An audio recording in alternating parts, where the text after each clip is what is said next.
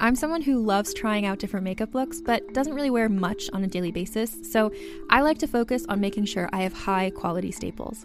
And whether you like a fresh face, full glam, or somewhere in between, you've probably seen Thrive Cosmetics Viral Tubing Mascara. I've certainly seen it everywhere.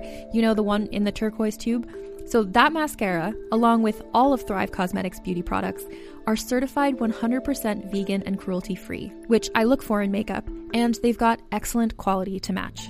And something I didn't know from all the mascara videos I've seen is that for every product sold, Thrive Cosmetics donates either that same product, another product that is needed more, or a monetary donation.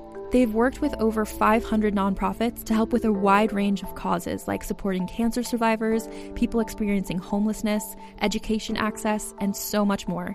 Knowing that makes me feel even better about using their products. And I do enjoy using them. Like I said, I like having high quality staples, and so my favorites are products that are multi purpose, like the Brilliant Eye Brightener. It comes in a bunch of colors, and I like using them as eyeliner, eyeshadow, and even highlighter. Thrive Cosmetics is luxury beauty that gives back. Right now, you can get an exclusive 20% off your first order at thrivecosmetics.com slash thrive. That's Thrive Cosmetics, E C-A-U-S-E-M-E-T-I-C-S dot com slash thrive for 20% off your first order.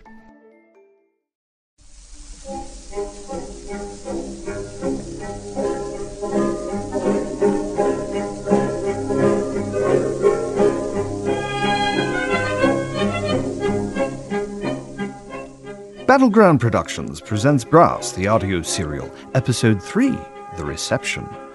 The year is 1885, but not one that would be familiar to you, for this is a 19th century that differs in many ways from the one in our history books. While the reception gallery in the Palace of Westminster is as glorious as the one in our own history, the royalty receiving the Brass family includes not only Her Majesty Queen Victoria, but her beloved and still very much alive royal consort Albert. Thank you for the splendid reception, Your Majesty. Nothing less than what you deserve, Lord and Lady Brass. Yet again, you have shown yourselves to be the most loyal and capable of our subjects. The continued security and stability of the Empire, from the dusty streets of Bangalore to the frozen reaches of the Canadian provinces, relies on your efforts. Speaking of Bangalore, how fare our relations with the present Raj? Excellent, Your Highness. The latest iteration of the cult of Kali was routed during our stay with him, and he has agreed to sign on to our Declaration of the Rights of Women in return for a continued support towards the rights of self government. Seeing as we are willing to listen to Parnell's petition for Home Rule for the Irish, it would be peevish to neglect the suits of our subjects in far distant shores. Most excellent news, Brass. I bet you have some stories from your tangles with the Kali cultists. I'll say we do. Cyril. Your Highness. Excuse my son's enthusiasm, sir.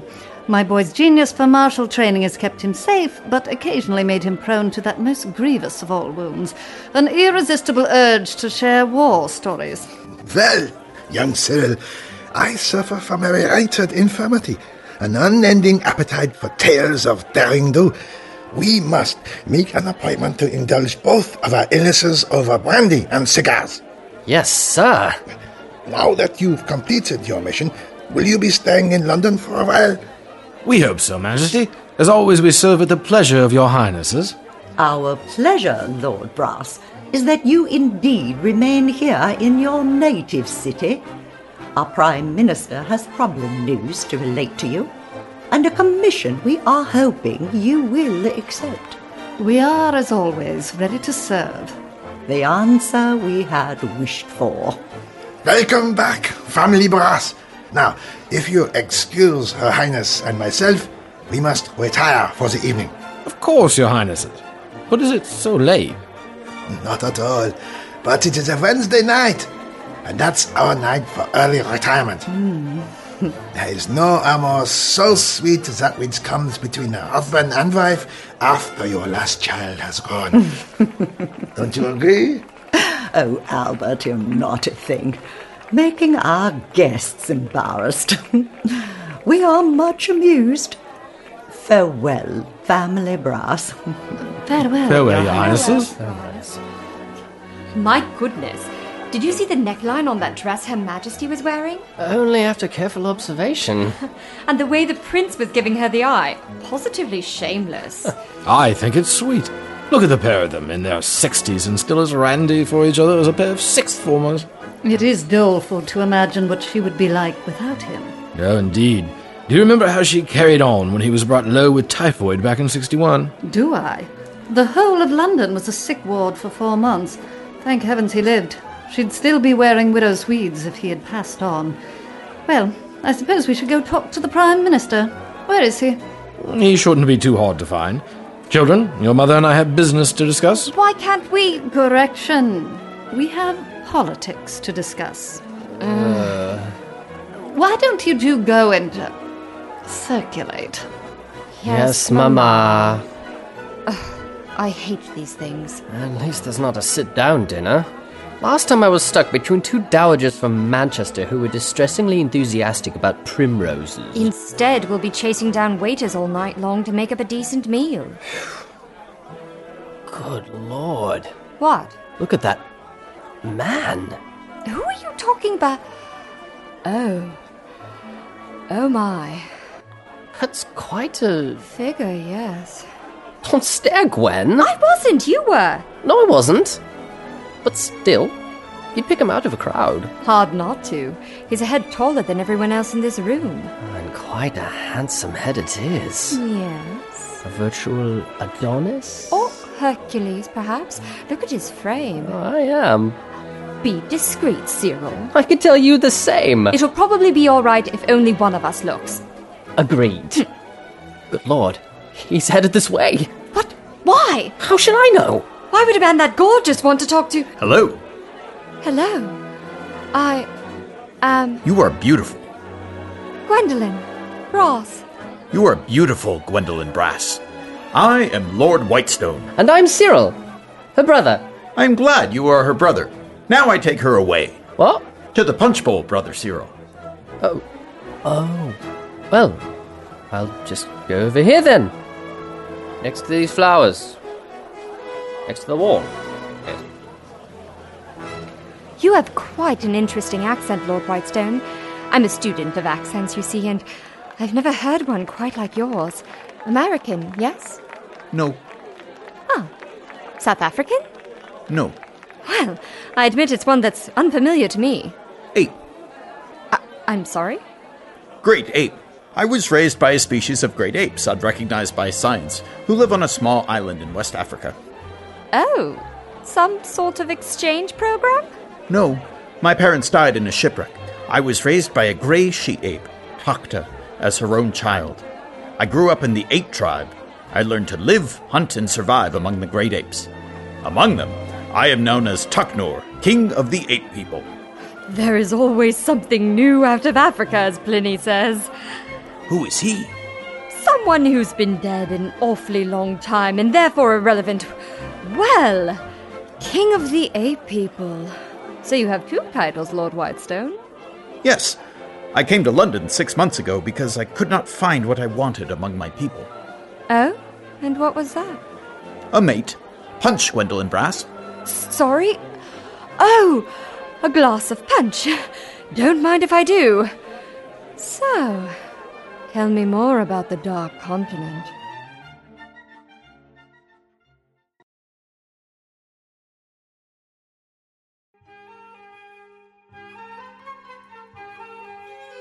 As Gwendolen continues her conversation with the extraordinarily handsome Lord Whitestone, her parents have made their way over to the Prime Minister.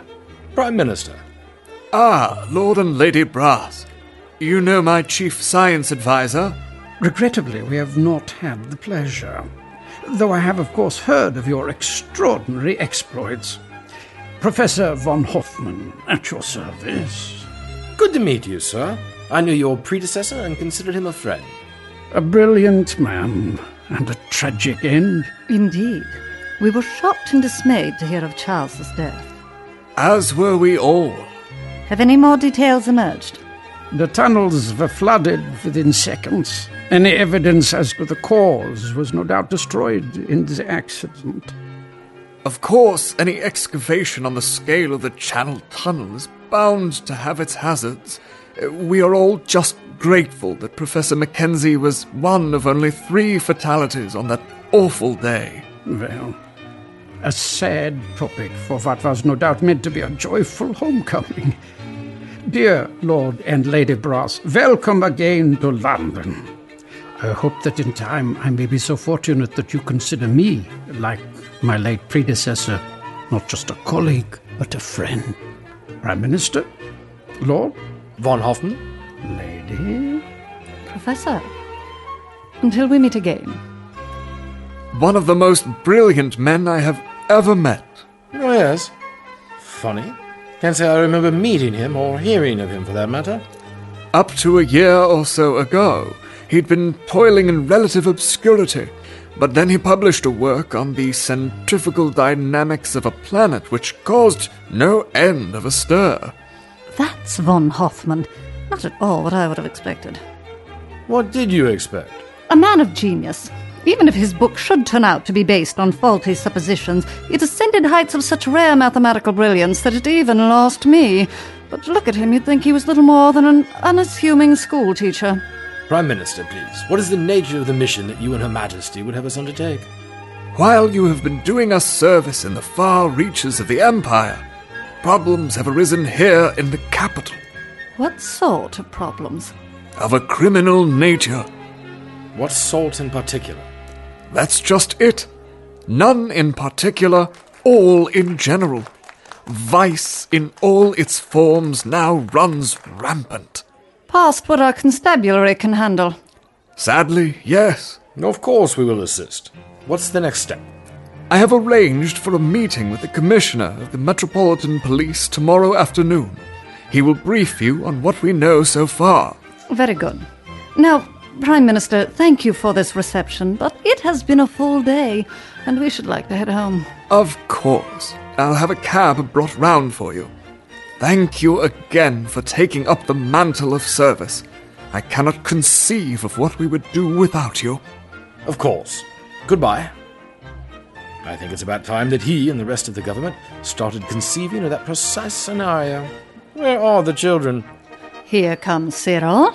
And there's Gwendolyn talking.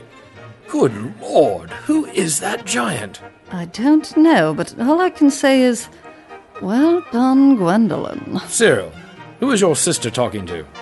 Lord Whitestone, who is apparently very rich and definitely very rude.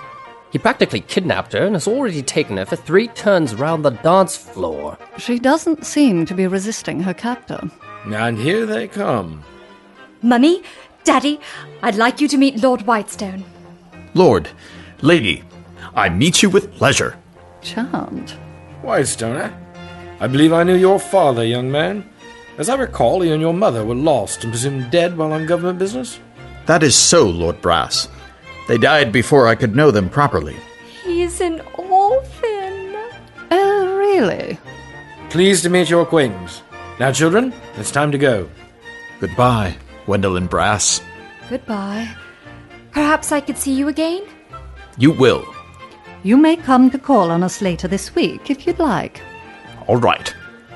And there he goes, carrying my sister's full attention with him. Oh, do shut up, Cyril. He's got a rather odd gait, don't you think? Sort of a lope. It suits him. Ah, well. If Gwendolyn's expression is anything to go on, we'll be seeing more of him.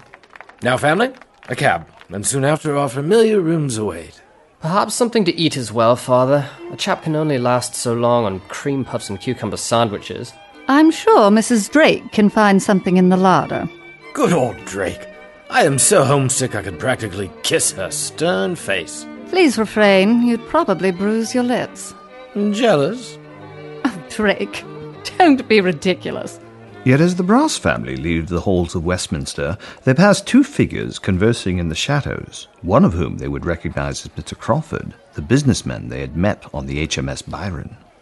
Four dead, and the rest bag-back coppers.